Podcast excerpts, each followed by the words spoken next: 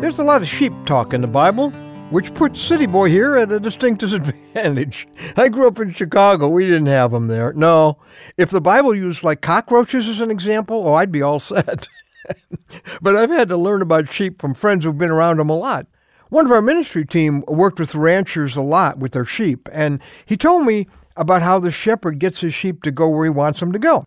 There's a way that works and a way that doesn't work. My coworker said that he has seen people get behind sheep and try to push them along. Notice I said try. it doesn't work. No matter how much noise he makes or how he waves his arms, when they're pushed by a shepherd, sheep just scatter. But when he gets out in front of them, when he leads them the way he wants them to go, yep, the sheep follow after him. Hmm, not a bad idea. I'm Ron Hutchcraft, and I want to have a word with you today about the problem with pushy. Over and over in God's Word, we're described as being like sheep, and Jesus is described as being our shepherd. Our word for today from the Word of God, Isaiah 40, verse 11. I love this. He tends his flock like a shepherd. He gathers the lambs in his arms, and he carries them close to his heart. He gently leads those who have young. Notice the Lord gets us to go where He wants us to go, not by pushing. It says He gently leads. Remember the 23rd Psalm? He leads me beside quiet waters. Now, it may be that God's put you in a position where you're doing some shepherding. In other words, there are some people under your influence who need to go in a certain direction, and you're trying to get them to go there. The sheep could be your own children, or some people in ministry with you, or people you minister to, or people who work with you, or just some folks who are you're trying to motivate to go a certain way. If you're trying to do any shepherding, take a lesson from the great shepherd and many other shepherds. Gently lead them.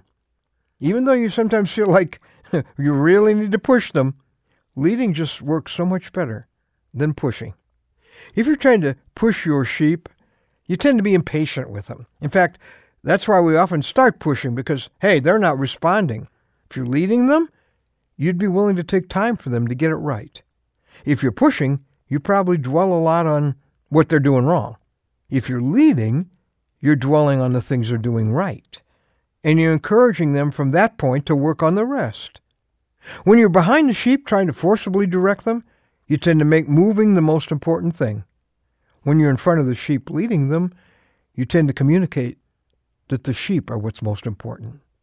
Honestly now, which one best describes you?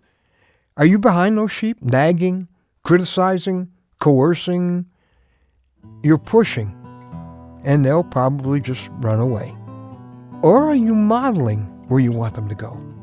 Giving correction gently and privately, praising, encouraging, enabling.